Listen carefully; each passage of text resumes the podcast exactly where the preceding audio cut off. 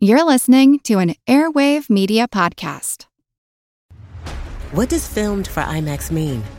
It isn't just a movie that'll look great on IMAX's screens. It means that hiding from a sandstorm feels like fear in every flicker. And every triumph is felt in every sound wave. And the things we've only imagined, you can truly experience those too. That's what filmed for IMAX means.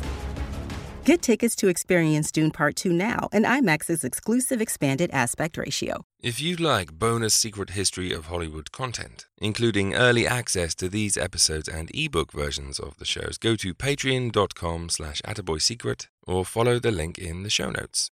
Thank you. Once upon a time, there lived a man who had spent his life ravaged by poverty and ill luck. He and his wife had been blessed with twelve children whose mouths they could barely afford to feed each day. When suddenly a thirteenth child was born to the couple, the man threw up his hands and declared to his wife that there was nothing else to be done. A godfather must be found for their newest child, a guardian who could take the child away when the time was right and bring up as their own. In desperation, the man staggered out into the road, deciding to flag down the nearest passerby and bestow upon them the title of Godfather. The first passerby was God himself, who, seeing that the man was desperate, agreed immediately to take the child as his own. I am sorry for you, said God. I will hold your child at the baptism and take him into my care, for I am God, and I am all benevolent. The poor man spat at the floor and withdrew his offer. My child will not go with you, he said. You give wealth to the rich who don't need it and let the poor starve. The next stranger who happened along was a finely dressed gentleman who held in his hands a violin. The poor man threw himself at the stranger's feet and implored him to be the child's godfather and to take him into his care when the time was right.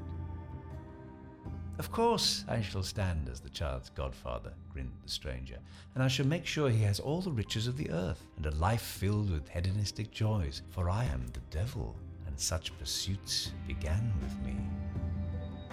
The poor man again spat at the floor and took back his offer. My child shall not go along with you, he said, for you are the grand deceiver of men, and have led them into sin since the first sun dawned. When evening came, a third stranger dressed in dark robes happened past the poor man, who threw himself once more at this stranger's feet and asked that he accept the role of godfather to his thirteenth child. I will stand at the baptism and assume the role of godfather to the child, said the stranger. I shall bless or curse him as equally as any other, for I am death himself, and all men will one day walk with me. You take the rich as you take away the poor, the man said. You shall be godfather to my child. When the day came, Death appeared at the church and took the sacred vows, becoming godfather to the child, a boy who grew strong and wise. When the appropriate time arrived, Death presented himself at the poor man's house and took the boy as his own into the world as guardian. They passed out from the sight of men and into a dark forest, where Death threaded himself through the trees, and the boy followed until they arrived at a small plant hidden beneath a gorse bush that carried upon its leaves a small blossom the colour of buttermilk. This is my own herb, Death said to his godson, and it is a gift to you. I will make you the greatest doctor the world has ever seen. Whenever you are called to the bed of a sick mortal, simply look around and you will see me there. If I should be stood near the head of the bed, then you may tell the waiting family that all is well. Administer this herb to the sick one, and they will be healed. However, if you should see that I am stood near the foot of the bed, then the sick one belongs to me, and you must let me take them from their family's arms. Do you understand what I have said? For if you should ever disobey my rule, then a misery will befall you. The boy said that he understood death's rule, and together they ventured back into the world of men. For many years, the boy traveled the earth, healing those who could be healed and allowing death to take those beyond help, until finally he had become the most famous doctor in all the world. But one day he was presented at the bed of a great king who lay dying from a strange malaise. The doctor entered to see that death was stood at the foot of the king's bed, but such was the outpouring of grief from the nervous nation outside the king's window, who tore at their clothes and prayed hour upon hour for his recovery, that the doctor began to wonder if maybe he could cheat his godfather just once. The doctor ordered the king's valets to lift the bed and turn it round, so that death was now stood at the head of the bed. With this done, he gave the king his few herb leaves and watched in wonder as the king sat up, completely cured of his illness. Death drifted slowly towards his godson, shaking his head gravely. You have tricked me, he said. You are my godson, and I have sworn a duty to you. But if you should ever play such a trick again, a misery will befall you. Kingdom celebrated the king's recovery for three weeks, and when the music and feasting had died down, the king sent for the doctor. In gratitude, the doctor was to be given the hand of his daughter, the princess, in marriage. Before they could be married, though, the princess fell gravely ill, until her skin was ashen grey and her breath came short and faint. The doctor once again arrived at the bedchamber and found death standing at the foot of the princess's bed.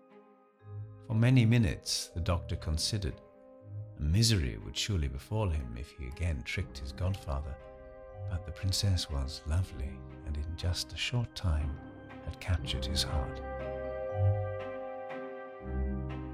Despite the angry growls of his godfather, the doctor ordered the bed turned so that death was at the girl's head.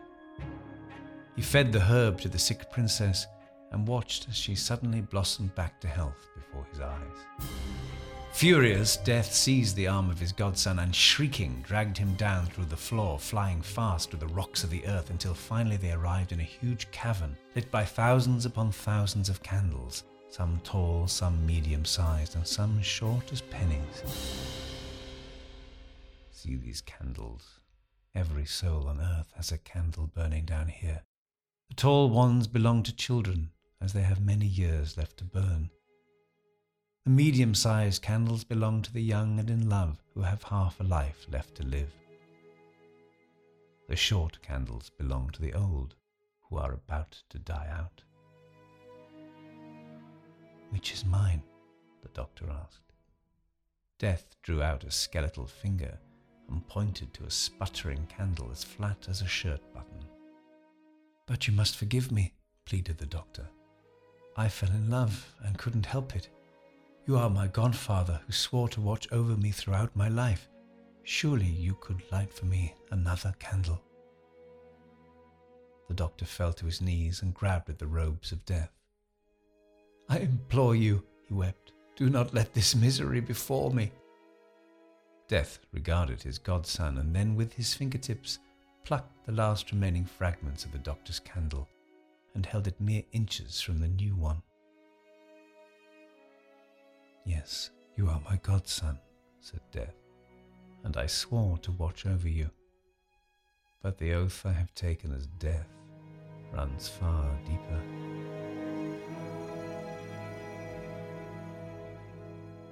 With that, Death tipped the small winking flame from the last of the doctor's candle onto the floor and as the hot wax touched the ground, so too did the doctor fall down dead at death's feet.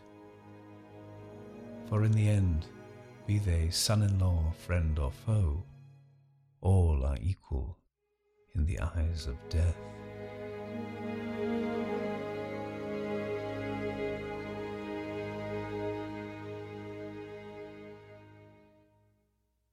Back in the Selznick days, Val Lewton's greatest rival for Selznick's affections was Kay Brown.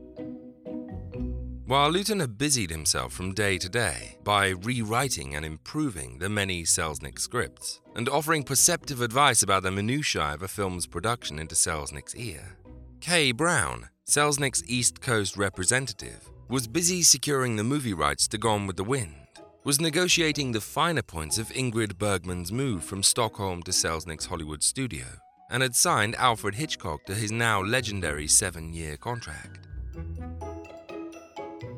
Each time Lewton scored an ace, acting as second unit producer or coming up with the now timeless Atlanta crane shot in Gone with the Wind, Kay Brown would fire back from New York by winning the rights to Daphne du Maurier's novel Rebecca, or signing Laurence Olivier to a Hollywood movie contract.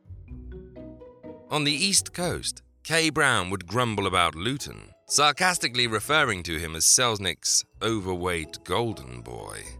While on the opposite coast, Lewton would remark to anyone who listened that Selznick would do well to rid himself of the harpy from the East.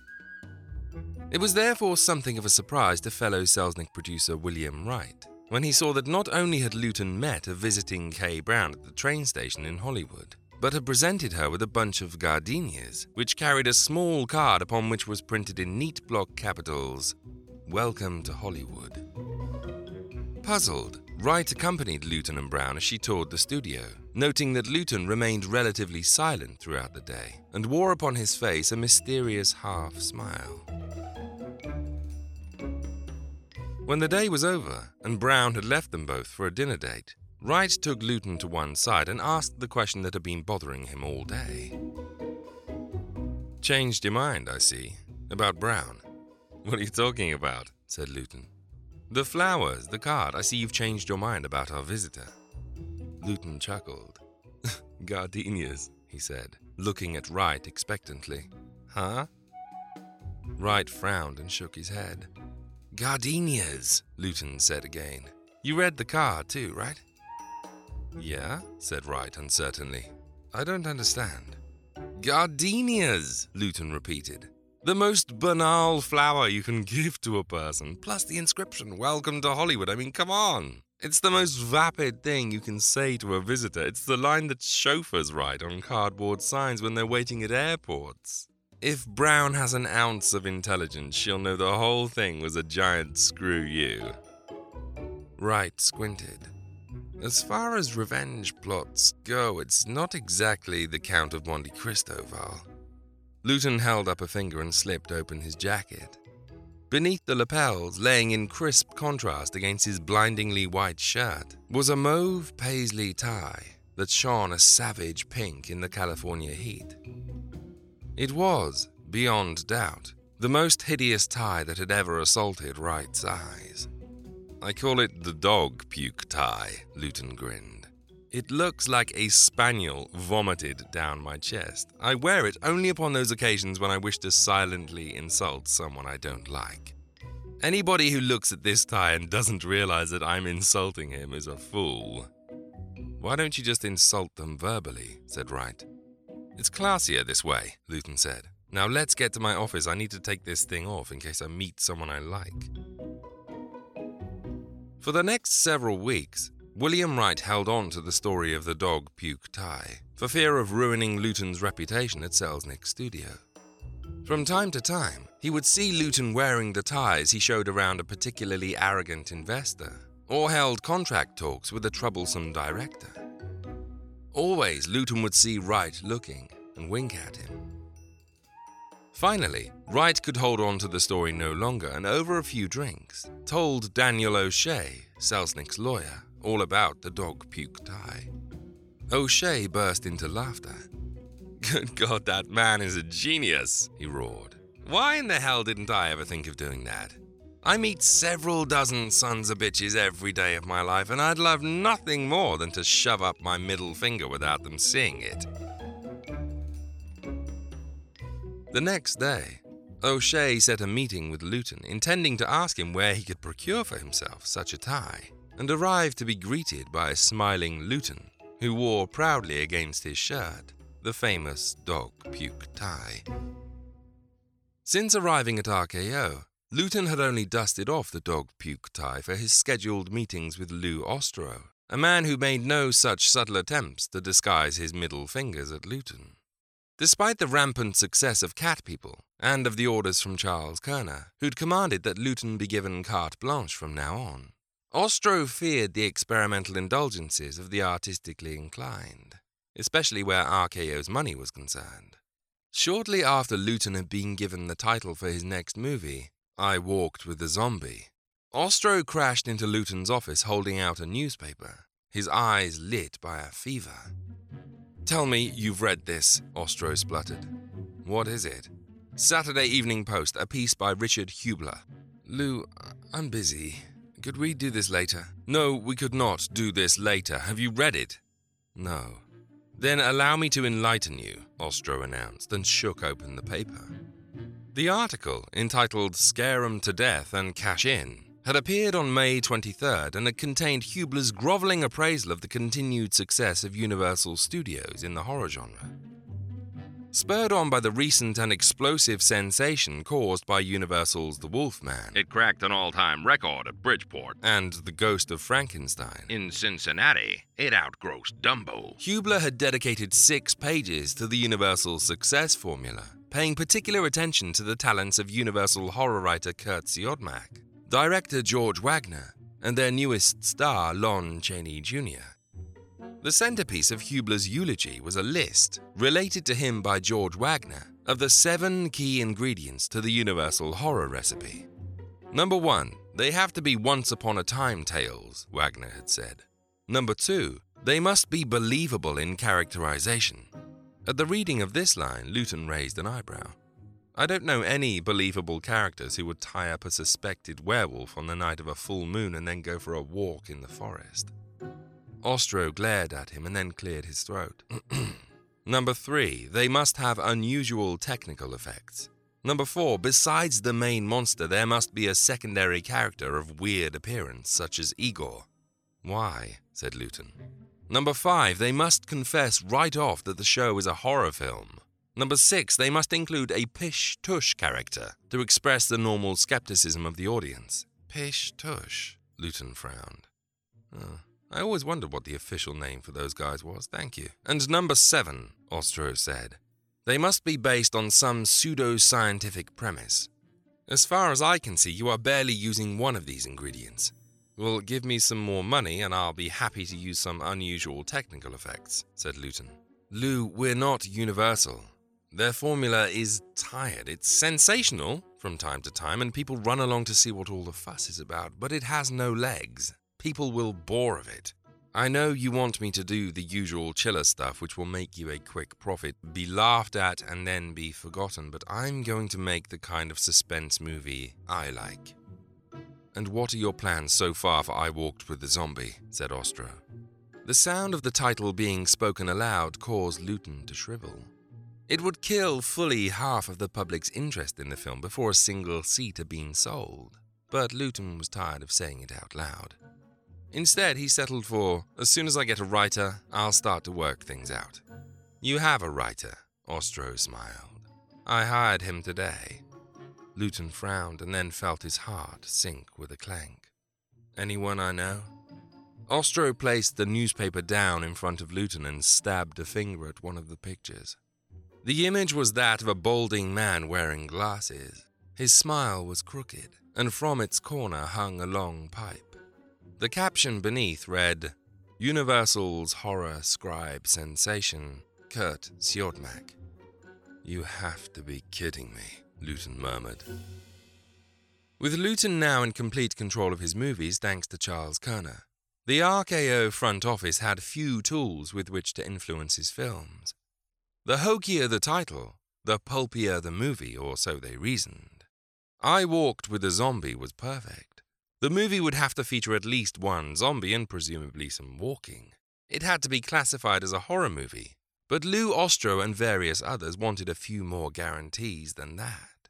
They'd seen how Lewton and his team had managed to twist a title like Cat People, which surely should have been a werewolf thriller, but with, you know, cats, into a shadowy Freudian fairy tale about sexual repression and ailurophobia. Saddled with a title like I Walked with a Zombie, Lewton's options were limited. Yet there was an opportunity to back him further into a creative corner by assigning to him a writer who'd toe their line. With a gallery of past writing credits including Man Made Monster, The Invisible Woman, The Invisible Man returns, the ghost of Frankenstein, and of course the Wolfman to his name. Kurt Siodmak seemed to be the perfect choice. Siodmak had fled the burgeoning anger of the Nazis in the mid 30s. From time to time, this smouldering prejudice had burst into furious flames on the streets of Dresden, Siodmak's home, and slowly he'd watched his close knit Jewish community crumble and dissolve away in search of safety.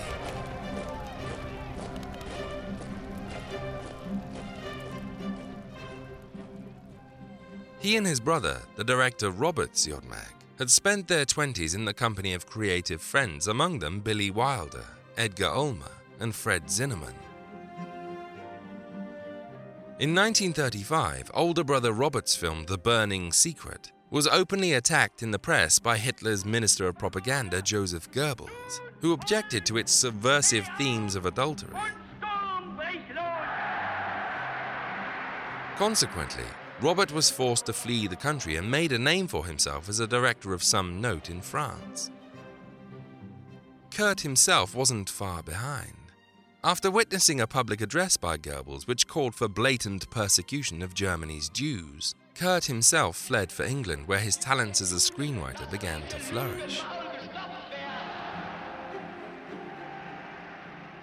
By the time war broke out, the Siodmak brothers were again chased from their homes by Hitler.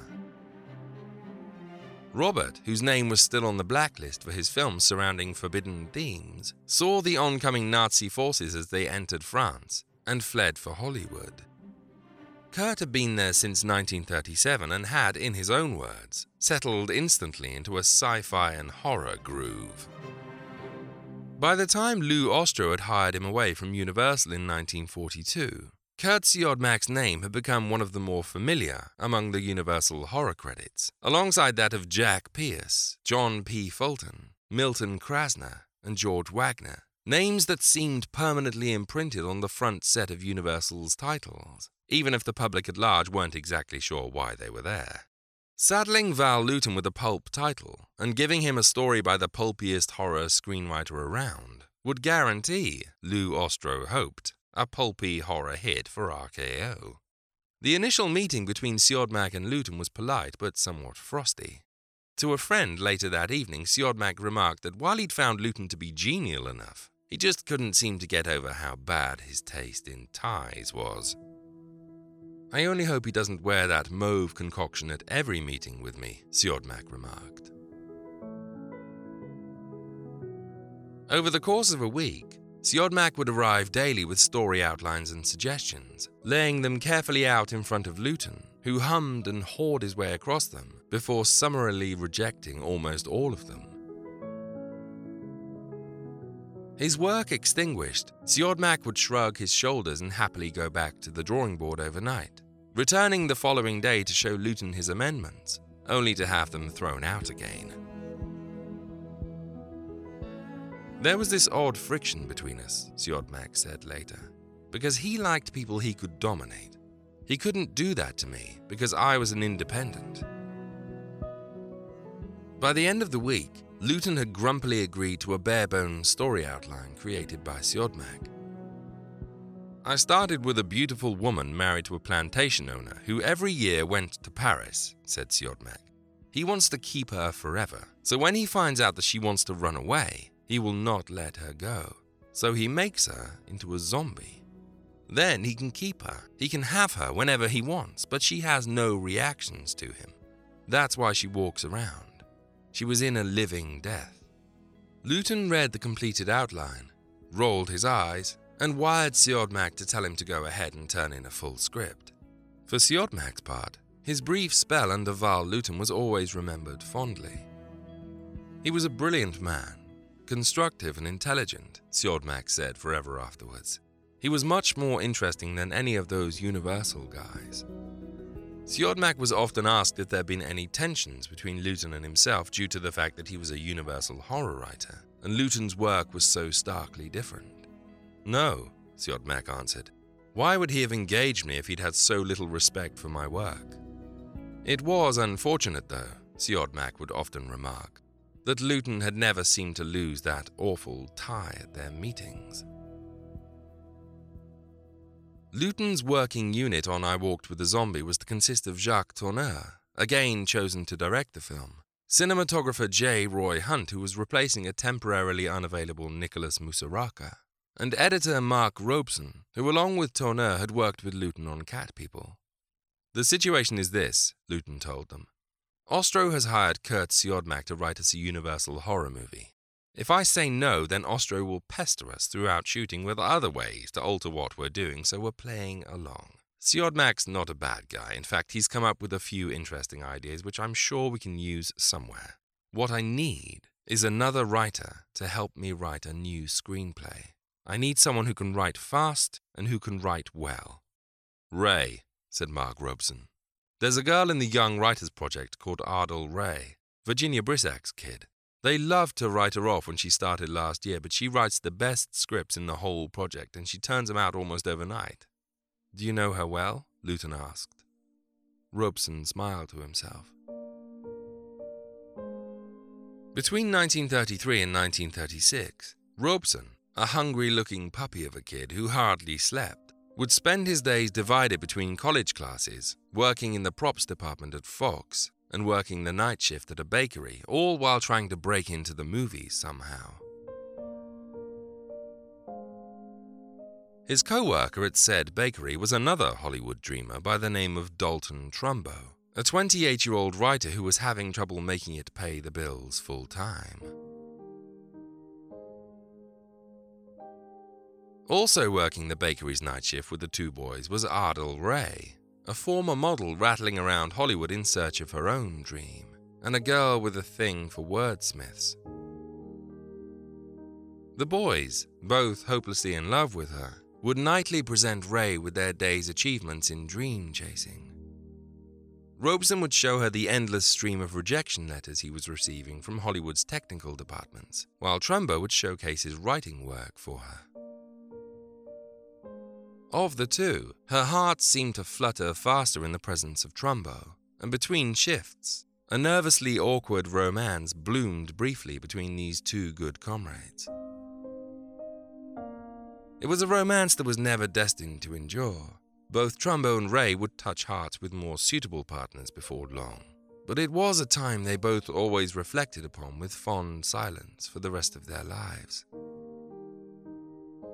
It was during this golden period that Trumbo presented to Wray his latest work, a novel he'd poured his heart into entitled Johnny Got His Gun.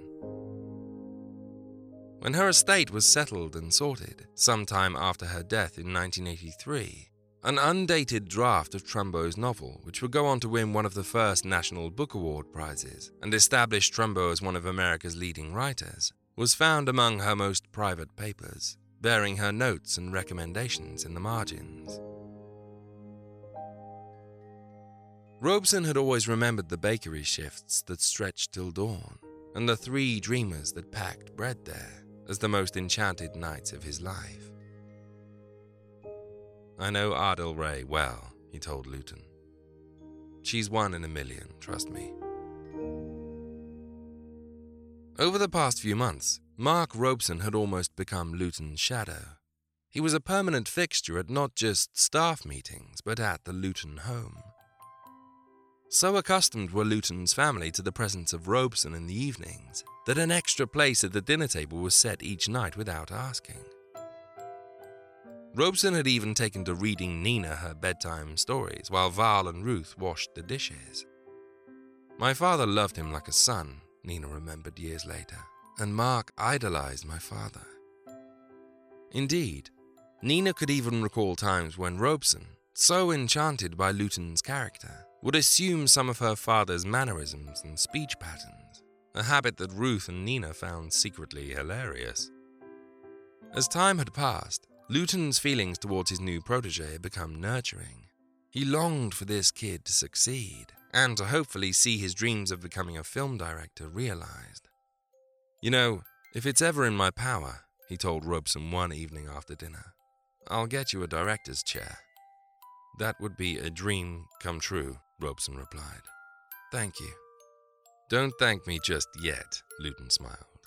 You've seen the kind of films I get given. If Mark Robson said that Ardel Wray was one in a million, then Lewton knew that his word could be trusted. Okay, she's hired, said Lewton. But we must start shooting something soon, said Tourneur. What will the story be? There's an old tale I remember called Godfather Death, said Lewton. There's a young man who has the Grim Reaper for his godfather and spends his life being a great doctor, able to restore life back to those on the verge of death by use of a little magic potion given to him by his godfather. But he goes against an agreement and pays the price with his own life. The central conceit of Godfather Death had always appealed to Lewton that of a healer who, upon first appearance, seems to be a man of science but whose gifts are actually reliant on the spirit world. Lewton's idea was to subvert this proposition. The healer in this case would wear the outward appearance of the supernatural, but would in fact cure her patients using scientific means. But this sheep in wolf's clothing would ultimately pay a terrible price. So the story will be of a magic healer who heals using science and not magic, Tourneur asked. That's the idea, said Lewton. And to that idea, we add zombies, voodoo, infidelity, and the Caribbean. Tourneur frowned. Oh, and also, Lewton said, I want to base the whole thing on Jane Eyre. Ardel Wray was used to the artistic type. Her mother, Virginia Brissac, had begun a career on the stage just four years before Ardel's birth in 1907, and had paused only to see that Ardel was fit and healthy before leaping into her next dramatic role. The show, as they say, must go on. Ardel's was a ramshackle childhood, in which she was passed from grandparent to grandparent so that her mother's stage career would be allowed to blossom. But during those brief visits from Madame Brissac, they would steal away to some private area of the garden so that her mother could tell her one more story about her fabulous life so far. When I was a girl your age, her mother told her once, I used to collect autographs. I had everyone's from Sarah Bernhardt to Henry Irving. The one I always wanted, though, was Rudyard Kipling. So one day, I wrote him a letter asking him for his autograph. One week later, I received a letter from his secretary which read Mr. Kipling would be pleased to send along an autograph in exchange for a small donation of $2.50 to his favored London charity. About two months later, his office received my letter which said Dear Mr. Kipling, enclosed is the $2.50 for your fresh air fund. I suppose you thought that when I saw $2.50, I'd give up the idea of your autograph, but I didn't. You see, I've had to save for soldiers here, for we have wars of our own once in a while. And as I'm only a little schoolgirl with an income of 50 cents a week, you can see it's taken me some time to get the $2.50 together. But here it is, and I'm waiting for your autograph. He was in India at the time, but his secretary sent along my letter, and he was so amused by it that a few weeks later I received a letter from him containing not just his autograph, but one of his poems. But my totem saw the shame from his ridgepole shrine he came, and he told me in a vision of the night. There are nine and sixty ways of constructing tribal lays, and every single one of them is right. My lesson to you is this, Ardel, Virginia Brissac told her daughter. Words can move the spirit, even all the way from India. Never forget that. Within five minutes of meeting Ardel Wray, Val Lewton knew he'd found someone special. Firstly, she did not smirk or frown at the title, despite Lewton's own embarrassment at saying it out loud. When he handed her the draft screenplay bearing the name of Curt Siodmak, one of the most talked about screenwriters in Hollywood at the time, and then told her to improve it, she did not crumple with fear.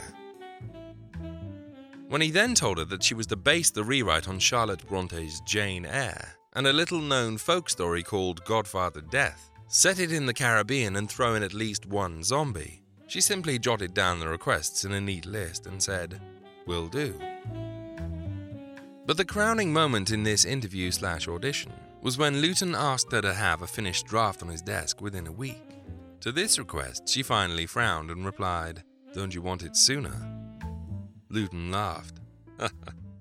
Knock yourself out. Wray's cheeks blushed and she rose to leave. Miss Wray, he said, may I just congratulate you? On what? He smiled. You are about to write a story entitled I Walked with a Zombie. Thank you for not finding that concept too ridiculous. My original surname is Mockbee, she replied. I'm okay with weird names. Within three days, the new script by Ardel Wray was sitting on Lewton's desk. It took him just two more days to rewrite it for a third time, and finally satisfied with the story, Lewton's unit had their script.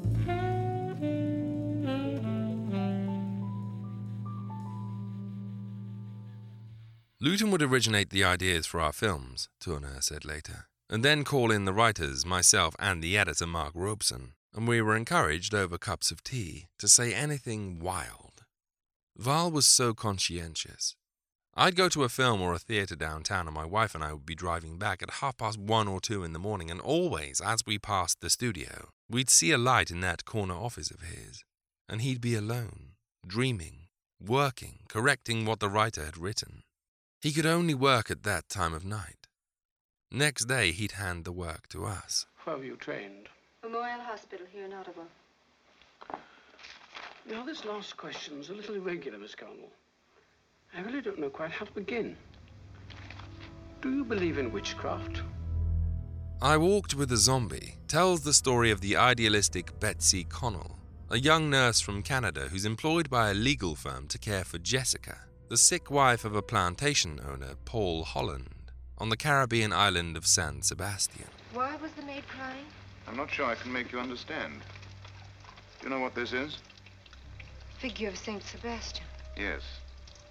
But it was once the figurehead of a slave ship. That's where our people came from. From the misery and pain of slavery. For generations they found life a burden. That's why they still weep when a child is born and make merry at a burial. I've told you, Miss Connell, this is a sad place. Jessica's illness is a mystery to Betsy and to the island's medical men, who all regard her as some kind of medical contradiction. As far as they can ascertain, Jessica has been struck down by some rare disease, which has attacked her spinal cord so as to render her completely mute and docile. In her current state, Jessica wanders the plantation, unable to communicate, and seemingly with no will of her own. She makes a beautiful zombie, doesn't she? It's pitiful. I knew Jessica. We were friends. Sometimes it's better for a doctor to laugh than pull a long face when things are hopeless. Yes, I know. But I don't know about zombies, Doctor. Just what is a zombie? A ghost, a living dead. You want to know about your patient, don't you? Please. I'll try to put it simply. Mrs. Holland had a tropical fever, very severe. We might say that portions of the spinal cord were burned out by this fever. The result is what you see. A woman without any willpower, unable to speak or even act by herself, though she will obey simple commands. Does she suffer? I don't know. I'd rather think of her as a sleepwalker who can never be awakened. There's very little we can do except keep her physically comfortable, light diet, some exercise. She can never be cured? I've never heard of a cure. Paul Holland himself seems to feel some responsibility for his wife's state, and as the cracks in his detached veneer begin to show, Betsy finds herself falling in love with him, while simultaneously suspecting him of an abusive side.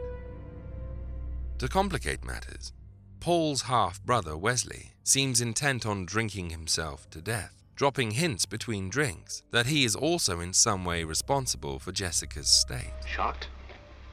I just wish I hadn't heard. Why? Everybody else knows it. Paul thought of that. He's playing the noble husband for you, isn't he? Well, that won't last long. I think we'd better go now. Will you take me home? One of these days, he'll start on you, just like he did on her. You think life's beautiful, don't you, Jessica? You think you're beautiful, don't you, Jessica? What he could do to that word beautiful. That's Paul's great weapon, words. He uses them like other men use their fists. The calming factor between these two polar opposites is the benevolent Mrs. Rand, Wesley's mother and Paul's stepmother, herself an island doctor who, behind the welcoming smiles, also seems to be hiding some secret regarding Jessica's illness. Add to this intriguing mix the sound of voodoo drums beyond the cornfields that surround the plantation. They lead to the Houmfort, a place where the island's voodoo worshippers gather, and which is guarded by the sinister zombie Carrefour, who waits alone in the shadows between the corn.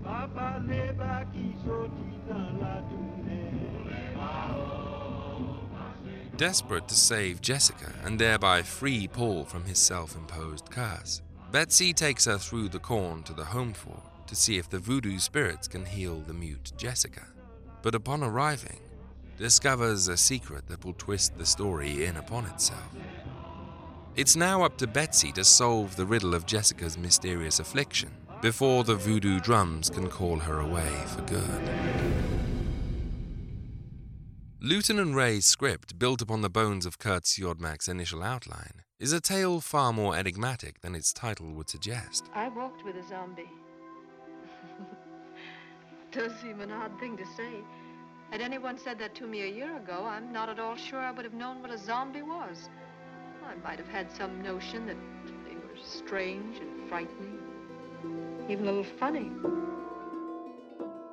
It begins almost lightheartedly, with Betsy's voiceover almost laughing at the fact that once she walked with a zombie, while showing two characters walking playfully along a stretch of beach. For the briefest of moments, the viewer could be forgiven for believing that the film was a romance. But as the initial scenes begin to play out, so too did the shadows begin to drift in. Betsy's first meeting with Paul Holland takes place on the boat that will take her to the plantation. Betsy looks lovingly at the waters around them, remarking on their beauty, only for Holland to crush these fancies by explaining away their beauty as something hateful. Everything seems beautiful because you don't understand. Those flying fish, they're not leaping for joy. They're jumping in terror. Bigger fish want to eat them. That luminous water, it takes its gleam from millions of tiny dead bodies. The glitter of putrescence. There's no beauty here, only death and decay.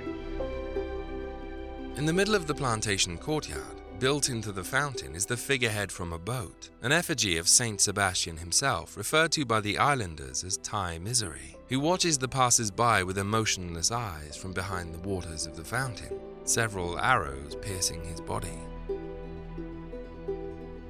As night falls, we catch our first glimpse of Jessica, a figure in white, a ghost ripped straight from Victorian literature, who drifts silently throughout the shadows, terrifying the newly arrived Betsy. The film's centerpiece arrives at around the halfway mark when Betsy leads the mute Jessica into the cornfields, following the pervasive beating of the drums through the darkness, thereby providing the walk of the film's title. You go right from the mill to an Obeah sign in the cane. Here, you turn and face a banyan tree on the hill. Walk toward it and keep walking. Keep walking, Miss Betsy, and you'll come to the crossroads. There's a guard there, count of four. He keeps the crossroads. But he won't do you no harm when he sees the voodoo patches. He'll let you pass. It is here that we are introduced to the guardian of the fields, Carrefour, a truly terrifying presence who waits to warn off curious strangers with his unblinking, engorged eyes. It is Carrefour, aside from the nagging sense of dread throughout the movie, that provides perhaps the only overtly horrifying element in the film. The rest of the chills come in whispers, from the unsettling dance of the sabreur, the voodoo ritual practitioner, who sways and stares like a hypnotized snake, to the shadow of Carrefour on the walls of the plantation as he comes to do the Houmfort's bidding. Even the song of a street musician is rendered terrifying by Tourneur's incredible direction. In one of the most disquieting scenes in the film, Betsy is at a street cafe with Wesley, who's becoming progressively more drunk as the afternoon wears on. In the background, we hear the song of a calypso musician, which seems to be growing nearer. Wes. Wes, it's time we started home. The wife and the brother, they want to go, but the Holland man, he tell them no. The Betsy suddenly realizes that the street around her is deserted. Wesley has fallen asleep on the table behind her, and as she looks around, she sees the source of the song an unnamed singer who's walking slowly towards her from between the trees, singing a song that seems to be hinting at the answer to the riddle of Jessica's illness. The. The actions of this strange singer, however, are abnormal. His eyes never leave her. The song seems to be growing in intensity, and on he walks nearer and nearer.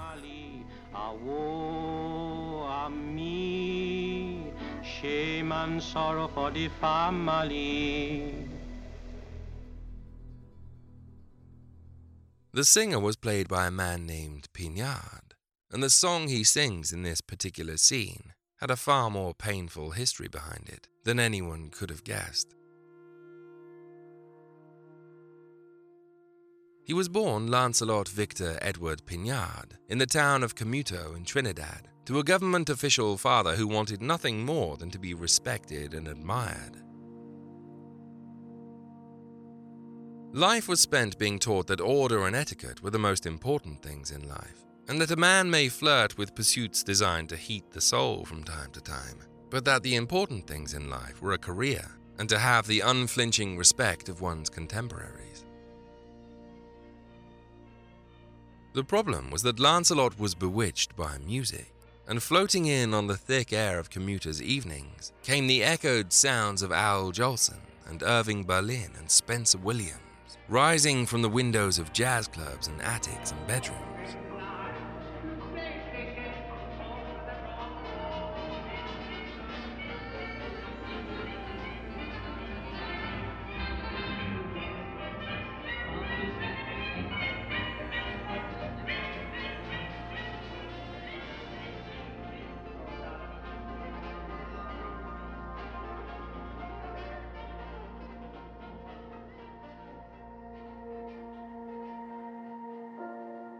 Life in music was out, though.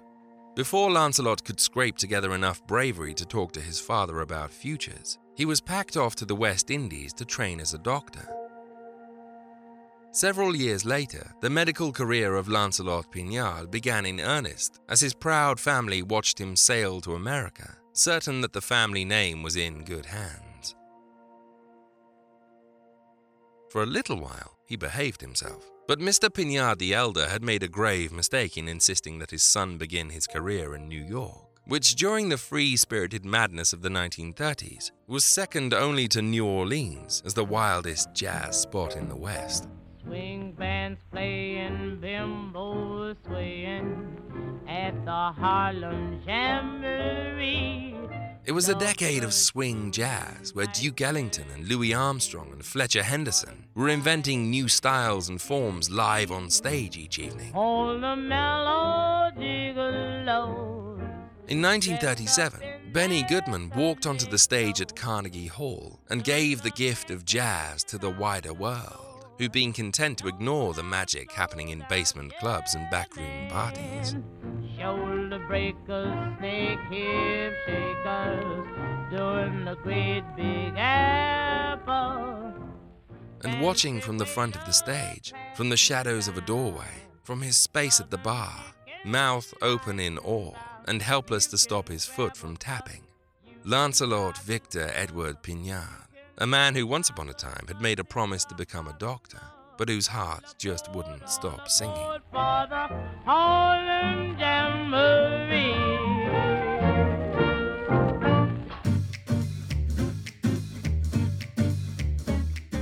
The music scene of New York was a fruit tree that kept on giving.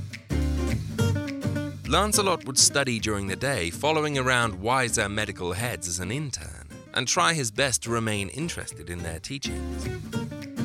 But when night fell, he would escape into the city and drink in any live musical performance he could find.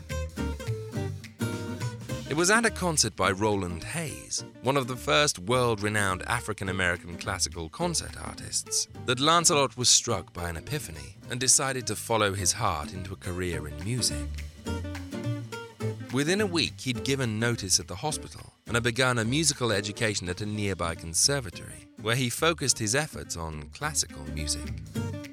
But even here, Lancelot's imagination wouldn't sit still. There was nothing more intoxicating than the sound of a great concerto, or the swells and dives of a dizzying symphony. But what if to their blend he could add an influence? A background melody of something new, but something time honored. Something that could integrate with classical music, something from his upbringing. Something like calypso music?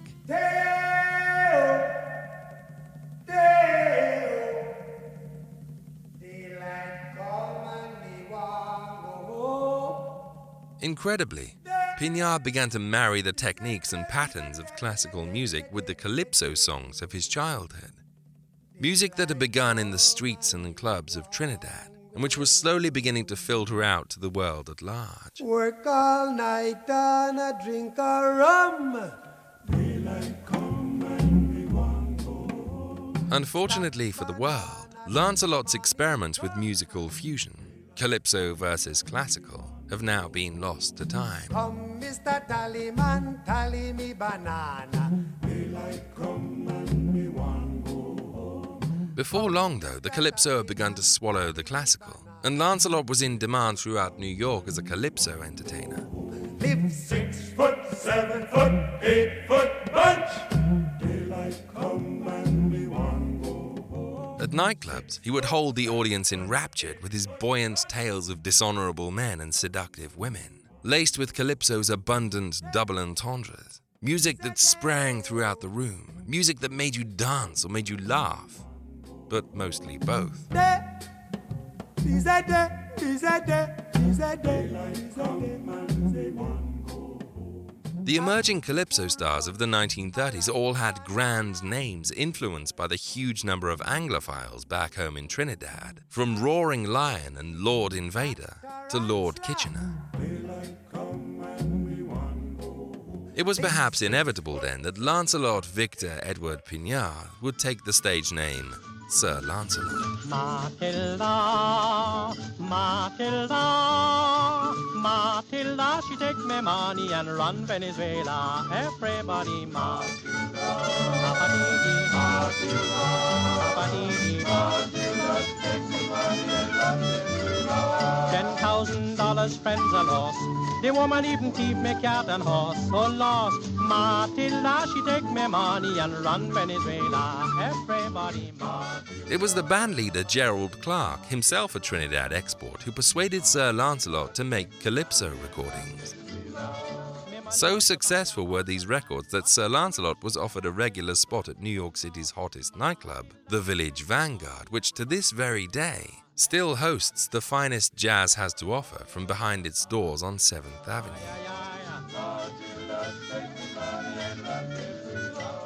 By the early 1940s, American calypso music belonged to Sir Lancelot. Lost, Matilda, she take me money and run Venezuela. Everybody, Pressings of his records were selling out in stores nationwide, and his tongue in cheek lyrics and musical fables had become touchstones in American culture. Requests for live appearances began to flood in, and Sir Lancelot was soon touring the West Coast, playing to packed houses throughout Southern California, most notably at the legendary Wilshire Ebel Theatre in Los Angeles, the place where Judy Garland had been discovered, and where in 1937, Amelia Earhart had made her final public appearance before embarking on her doomed flight around the world. As was the case with so many popular entertainers passing through California, Sir Lancelot was offered a role in a movie, 1941's Two Yanks in Trinidad, although his appearance in the film was uncredited. With this success beneath his belt, Lancelot travelled proudly home to hold up his achievements as an offering to the family he'd left in Trinidad over a decade earlier. Why the woman treat me so? Me Sir Lancelot, king of Calypso. Oh, lost Matilda, she take me money and run Venezuela. Everybody march. He left the brash lights and roared goodbyes of America and touched down on Trinidad's soil, hopeful of a hero's welcome, but found instead backs turned and the chill of ignorance. The problem was, Lancelot explained much later, that they have a whole British style down there, and figured that calypso was the music of the lower classes. Gentlemen didn't sing calypsos at that time. I was the first, and when I went back, my friends did not receive me. But it was the reception he received from his family that truly broke the heart of Sir Lancelot. Devastated by their son's path in life, his father, who'd hoped his son would do their name honour by returning as a doctor, told Lancelot plainly that he was ashamed of his very existence, and that if he had known that his son would end up as a calypso singer, he would never have considered bringing him into the world. Lancelot's family, who'd gathered at the family home in grave silence, each fully endorsed the view of Mr. Pinard. And as Lancelot watched, struggling to contain his grief, they each stood and turned their backs on him one by one. Broken and humiliated by his family's rejection, Lancelot boarded the boat back to America. It was on this voyage, between the two halves of his life so far, that he picked up his guitar and, consumed by pain at his father's words, began to sing his miseries aloud, beginning with the line, Ah, woe am me, shame and sorrow for the family. Ah, woe ah, me, shame and sorrow for the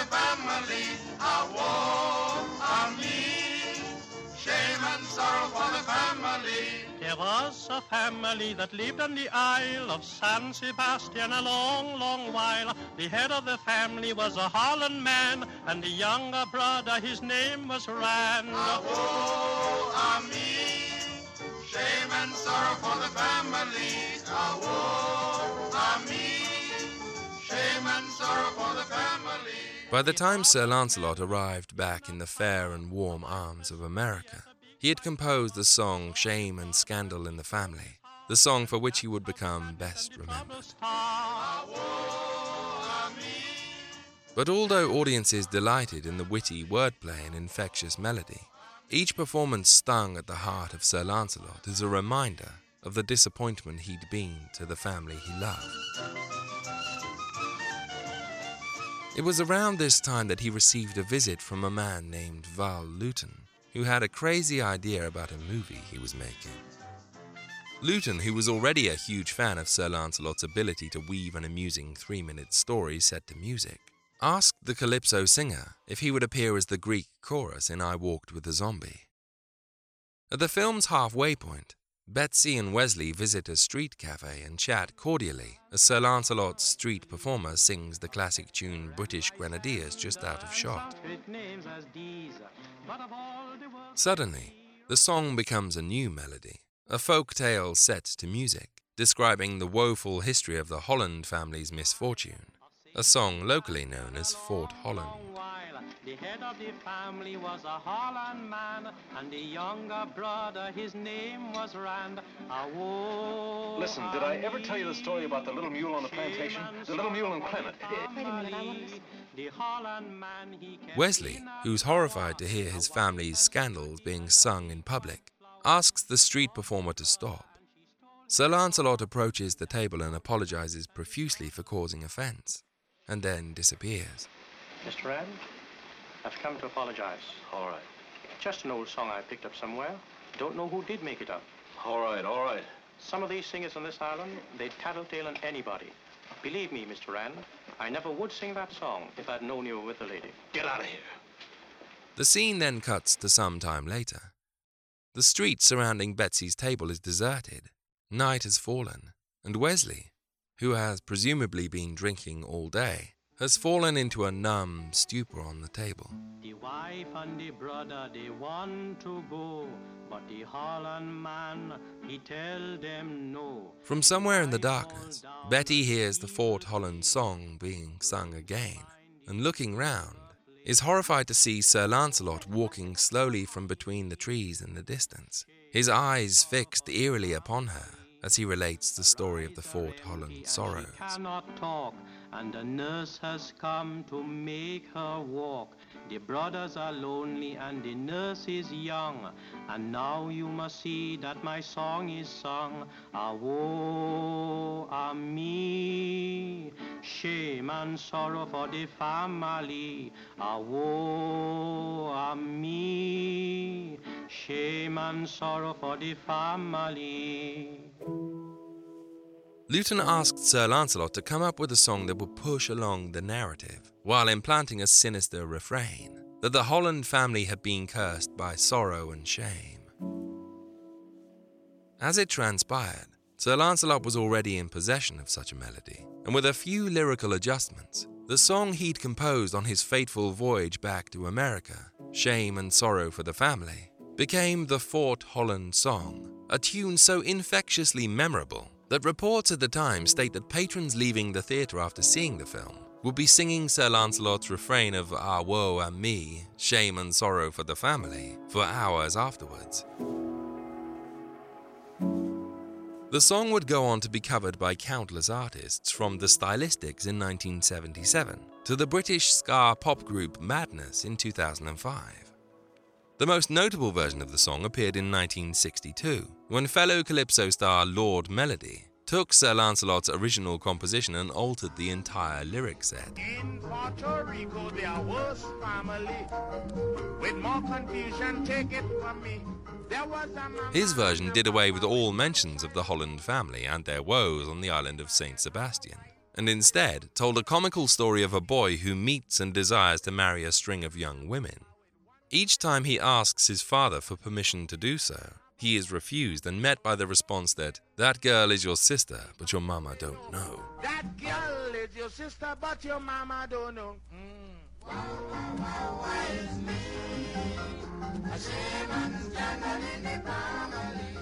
Eventually, the boy confides to his mother about his unhappiness and is told to go ahead and marry any girl he likes. When he asks how this can be, she winks and replies that Your daddy and your daddy, but your daddy don't know. I tell you. this charming little tale of incest and intrigue became the most covered version of the song, and the version best remembered today. But in 1969, television audiences watching The Johnny Cash Show saw him take a seat next to soul singer Odetta and perform a duet of Shame and Scandal in the Family to wild applause.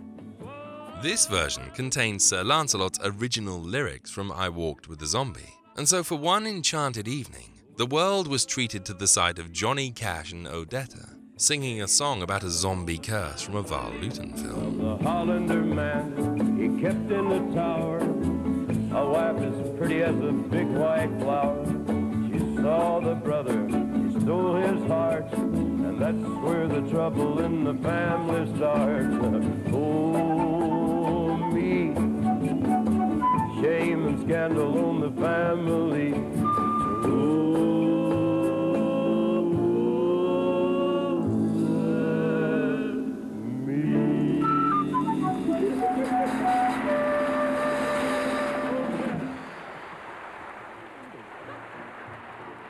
Shooting began soon after Sir Lancelot's hiring. He joined a cast that included Frances Dee as Betsy, Tom Conway as mysterious older brother Paul Holland, James Ellison as Wesley, the ne'er-do-well black sheep of the family, and as the boy's mother, Mrs. Rand, Edith Barrett, who was at the time married to Vincent Price.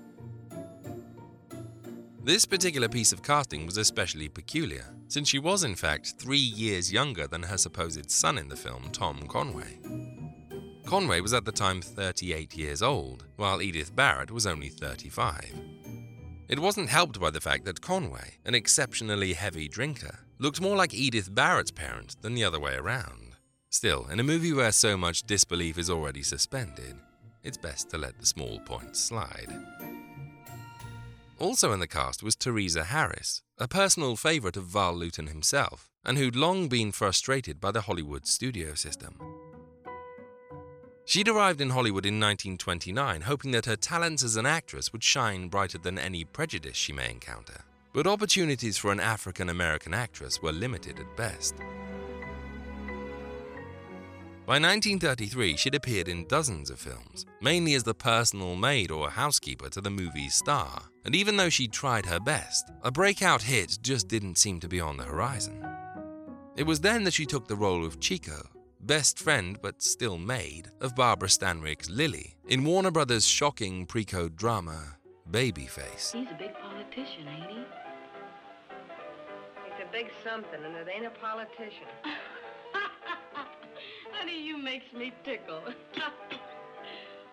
It was the first time that Harris had played a character allowed to emerge from behind their employer for a while, to share a discreet grin or a playful comment. oh, before I forget it, Mr. Carter called up. He's coming up for dinner. Yeah. Give the old boy Irish stew. Harris's Chico plays less like a subservient and more like an equal, something that Harris had been striving for since she arrived in Hollywood. Chico is no mere servant of the main character, but a co conspirator. She dresses in the same clothes as Lily, plots at the kitchen table with Lily, and during the later parts of the film, when she does finally don a maid's outfit, it's because she and Lily have planned for it due to the new social circle in which they're moving. Crucially, early in the film, Lily defends Chico against her own father when he wants her to get out of his house. Where'd she go? I don't know. Now look what you went and done. You're fired. You lazy, thieving little son of a... Hey! Easy with the whip. You keep out of this. Go on, get out of my house. If Chico goes, I go. What? You heard me. Don't you talk to me that way. I'm your father. That's my tough luck. Listen, you now know. get this. If I stay here, Chico stays too. The role seemed like a breakthrough. Harris was even awarded the auspicious honor of being credited at the beginning of the film on the same title screen as the then up and coming John Wayne. It was unfortunate then that she followed this film by appearing in Professional Sweetheart alongside Ginger Rogers, again as a maid, Vera. Her role in this film was almost pivotal. At the film's beginning, Ginger Rogers' radio star, Glory Eden, longs to be free of her sweet and pure public image so that she can enjoy the nightlife.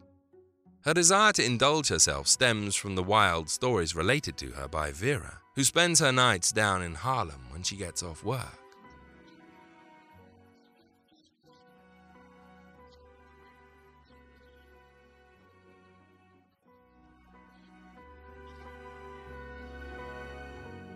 Later in the movie, Vera actually saves the day by standing in for Glory at a radio performance, singing her songs and thereby preserving Glory's career.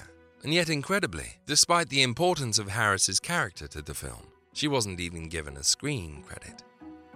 I never felt the chance to rise above the role of maid in Hollywood movies, she said. My color was against me. The fact that I was not hot stamped me as either an uppity negress or relegated me to the eternal role of stooge or servant. I can sing, but so can hundreds of other girls. My ambitions are to be an actress. Hollywood had no parts for me. But Val Lewton and Jack Tourneur had rather different ideas about how to treat their African American actors. Harris's first appearance for Lewton had been in Cat People, a minor role as a waitress named Minnie who worked at Sally Lunn's cafe, a place in which the main characters dine more than once during the film. Each time she appears, she shoots a wisecrack and comes across as a rather charming little diversion amid the gloom of sexual repression and infidelity. Oh, Mr. Reed. Minnie? Maybe you'd like some nice chicken gumbo today. No, thanks, Minnie. How about some apple pie and a cup of coffee? Yes, sir. My goodness, don't nobody like chicken gumbo? The role in this case wasn't large enough to warrant a screen credit, but Lewton had been so taken by the cheerful and charming Harris during filming that he'd almost scrambled to cast her in his next movie. For I Walked with the Zombie, she was given the role of Alma, the housemaid at the Holland House. But although she was once again playing the part of a character in service, there were remarkable differences. For starters, Alma instantly forms a bond of friendship with Betsy, even advising her on several courses of action. She's shown to have a family and a large circle of friends who all adore her. During the course of the story, she becomes a proud aunt. The sobbing sounds that awaken Betsy on her first night at the Holland estate are found to belong to Alma, who's worried about the safety of her soon to give birth sister. In short, Alma is no mere prop, no cliched version of a wise servant, but simply a working girl, fully rounded and possessing of not just a sense of humor, but love to give. Doctors and nurses can only do so much, Alma. They can't cure everything. Doctors that are people can't cure everything. I mean doctors that are people. There are other doctors. Yes, other doctors. Better doctors. Where? At the Houmfort. That's nonsense, Alma. They even cure nonsense, Miss Betsy. Are you trying to tell me that the voodoo priest could cure Mrs. Holland? Yes, Miss Betsy. I mean that. The Houngan will speak to the Rada drums, and the drums will speak to Leba and Dambala. Better doctors. When she's not on screen, it seems perfectly plausible to imagine that she's spending time on an adventure somewhere on the island. Her character lives and breathes, even though her screen time was small. She also appeared proudly on the credits at the beginning, alongside Sir Lancelot and Darby Jones, who played the sinister zombie car Carrefour. This equal treatment of African Americans in his films would be something for which Tourneur would find himself criticized throughout his career. I've always refused to caricature blacks, he said later in an interview for the French film magazine Positif. I always try never to show them as domestics. I've always tried to give them a profession, to have them speak normally without drawing any comic effect. Watch the scene in Out of the Past, in the nightclub where there are only black people. Look at the way they're dressed and filmed, the elegance of the young woman in responding to Mitchum. Several times I was called nigger lover by prejudiced studio executives, and for long months I was out of the studios for that reason. It was sort of a grey list. One of the wittiest examples of Lewton and Tourneur's knack for confounding the racial stereotype appears in I Walked with a Zombie. Betsy arrives in the Holland courtyard to find that the island's police commissioner has arrived in order to ask questions about Jessica's illness. Alma is trying to calm the commissioner's horse, who doesn't seem to want to be tied up safely. Mind me now, horse. Come away from there. Are you ever stubborn? Just like that old saber man at the Houmfort. Sticking your nose in places where it isn't wanted. Making trouble for everybody. At first glance, we're meant to assume that Alma the maid's struggle with the horse is purely a comedic one at the expense of an inept servant.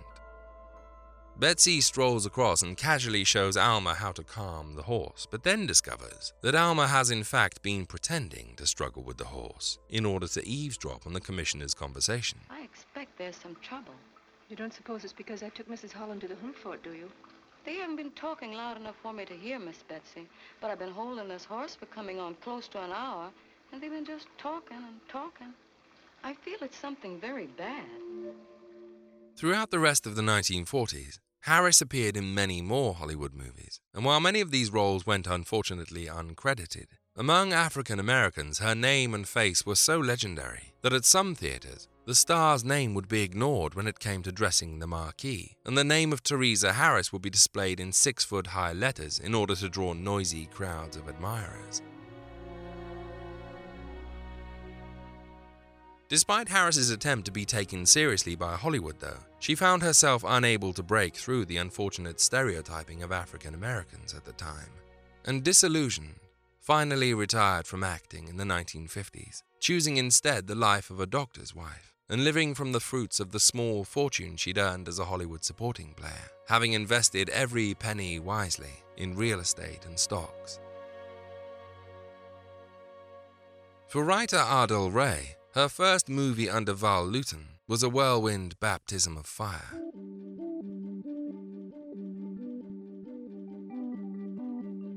We were all plunged into research on Haitian voodoo. Every book on the subject Val could find, she said.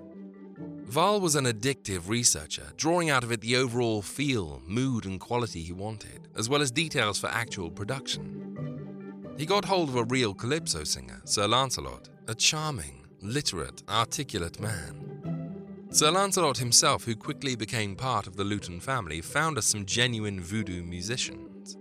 They were great, especially in one particular scene, in which a doll walks in a voodoo ritual. I particularly remember that doll because Val had sent me out to buy one cheap.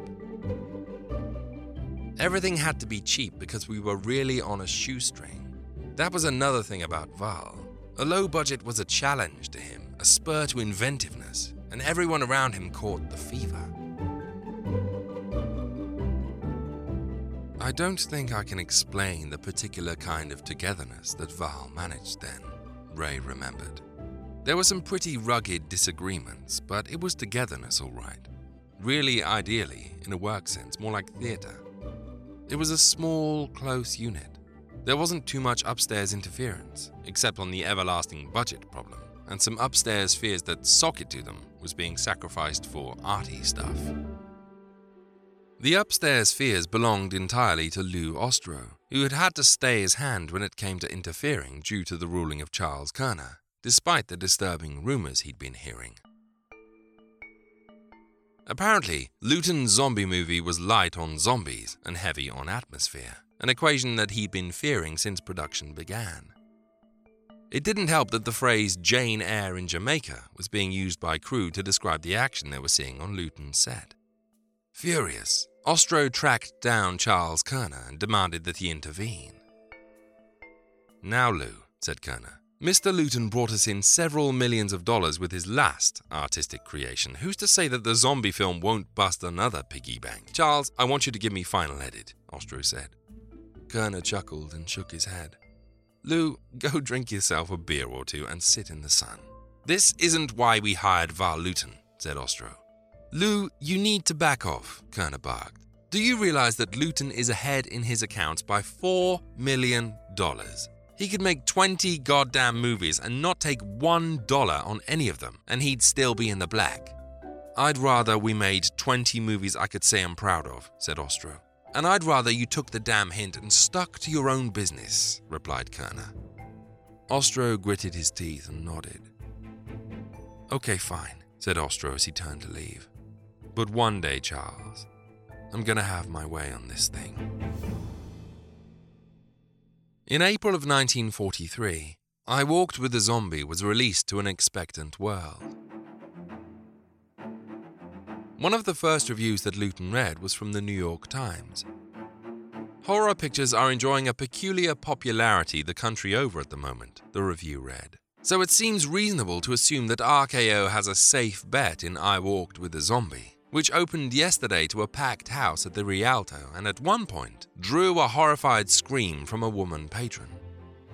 With its voodoo rites and perambulating zombie, I Walked with a Zombie probably will please a lot of people. But to this spectator at least, it proved to be a dull, disgusting exaggeration of an unhealthy, abnormal concept of life. If the Hays office feels it has a duty to protect the morals of moviegoers by protesting the use of such expressions as hell and damn in purposeful dramas like In Which We Serve and We Are the Marines, then how much more important is its duty to safeguard the youth of the land from the sort of stuff and nonsense that their minds will absorb from viewing I Walked with a Zombie? Lewton's aunt, Alla Nazimova, read the New York Times review and called her nephew enraged. What in the goddamn hell are you going to do about this guy? She bawled down the phone. How dare he speak about you this way? Forget it, Lewton told her. What do you expect? I expect people to have a little more respect for my nephew, she said. I also expect you to have more pride. Lewton laughed. you shouldn't get mad at the New York reviewers, he told her. Actually, it's very difficult for a critic to give something called I Walked with a Zombie a good review. Certainly, I Walked with a Zombie is an acquired taste. It is light on straight scares, but drenched in dread.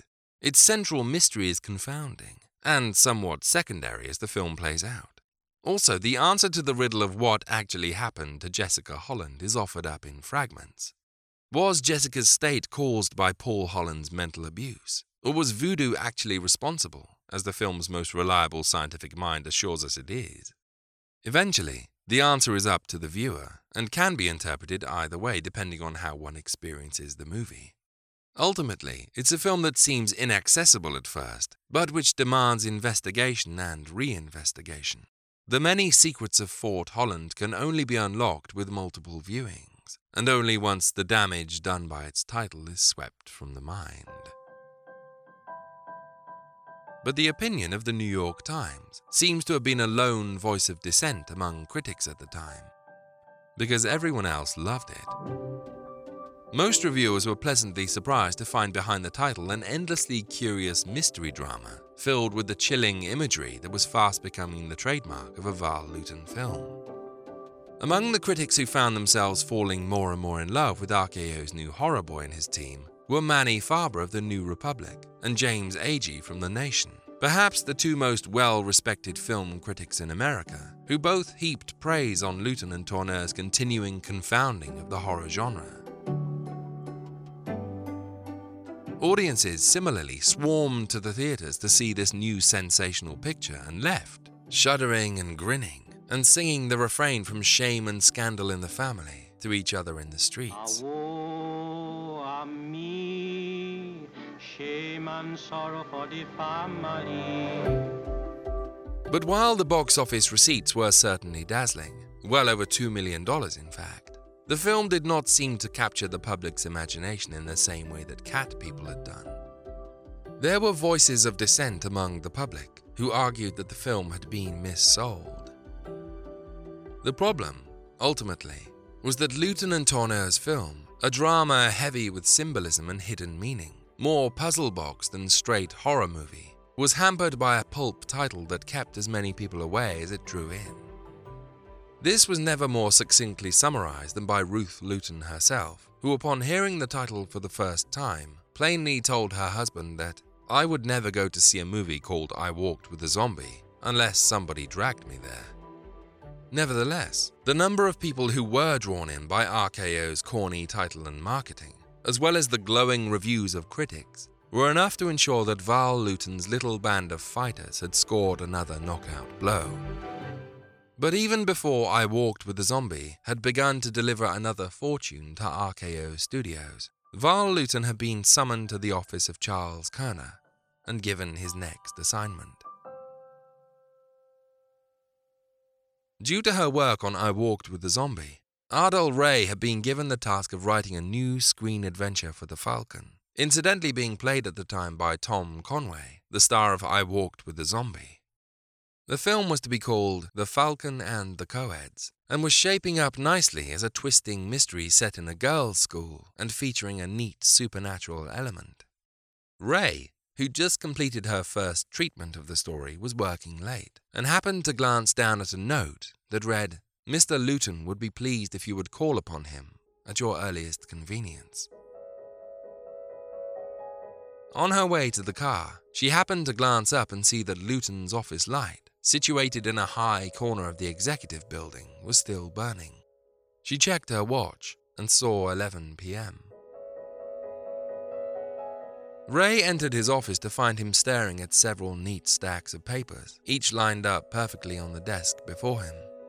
Beneath his eyes hung shadows so dark that Wray wondered if Jacques Tourneur had dreamed them up.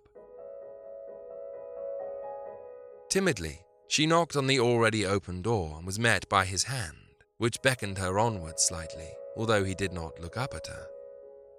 I feel like I'm trespassing, she said. No, it's fine, he replied. Good timing, I think I'm done here. Great, she said. Is it the new movie? What is it? Lewton grabbed a book and held it up. On its cover, a large black cat crawled its way down from top to bottom, its eyes fixed on Wray's its teeth bared as though ready to attack. Across the book's middle, the words Black Alibi by Cornell Woolrich. Always cats, said Lewton. I can't seem to get away from them. An adaptation, then? she asked. I thought you had enough clout to dream up your own stories. Lewton smiled. Yeah, it's as though they don't trust me to toe the line or something. Hey, have you ever heard the story of the robber bridegroom by the Brothers Grimm? Wray searched her mind and shook her head. Serial killer, Lewton said. Lives in the forest and kills young girls. Practically devours them. Gruesome stuff. Used to scare the hell out of me when I was a kid. This book reminded me of it so much. Got me thinking. Lewton turned the book over and studied it again. Black Alibi, he said. Good title. Shame we can't use it. What title have they given you this time? Wray asked. He chuckled. They're calling it The Leopard Man. Wray rolled her eyes. I thought you were okay with weird names, he said. Does this mean you're hiring me? Well, that depends, said Lewton. How do you feel about castanets? Oh, I'm just crazy about them, she said. What about Mexico? Oga dulce oga, smiled Wray. Lewton frowned. Home, sweet home, she winked. Well, in that case, you're hired, he said. Report tomorrow, we have a lot to do. He looked down and began to study the stacks of paper on the desk once more. Are you going to sleep at all? she said. That's the general idea, he replied. She turned to leave. Don't work too hard, okay? Good night, Miss Wray. Bright and early tomorrow, please. I mean it, she said. You're not a machine, Mr. Lewton. I mean it too. Bright and early tomorrow, and make sure you bring your dark side. I want your help with something. With what? said Wray. Murder, said Lewton. Wray raised an eyebrow. Anyone in particular? Oh, yes, said Lewton with a smile. Miss Wray, you and I are going to murder the nicest girl in the world.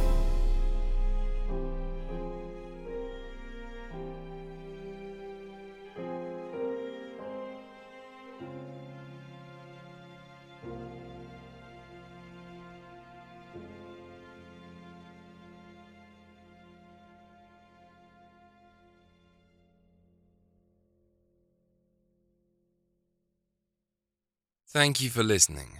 Remember, if you would like bonus content, then head to www.patreon.com slash attaboysecret or hit the link in the show notes. Thank you so much, and I will see you very soon. Yeah, Film Vault. We are one of the original film podcasts. That can't be true. There was like two other film podcasts when we began, Brian. How long have we doing this show? You and I first sat down and did a version of the show over 20 years ago. My God. Two episodes each week. One, We uh, review movies, and the first episode, and the second one, different top five every week. Movies that made you cry, worst movie accents, most disturbing movies. All right, the Film Vault, check it out. Wherever you find a fine podcasts. That's right, the Film Vault, going on 20 plus years.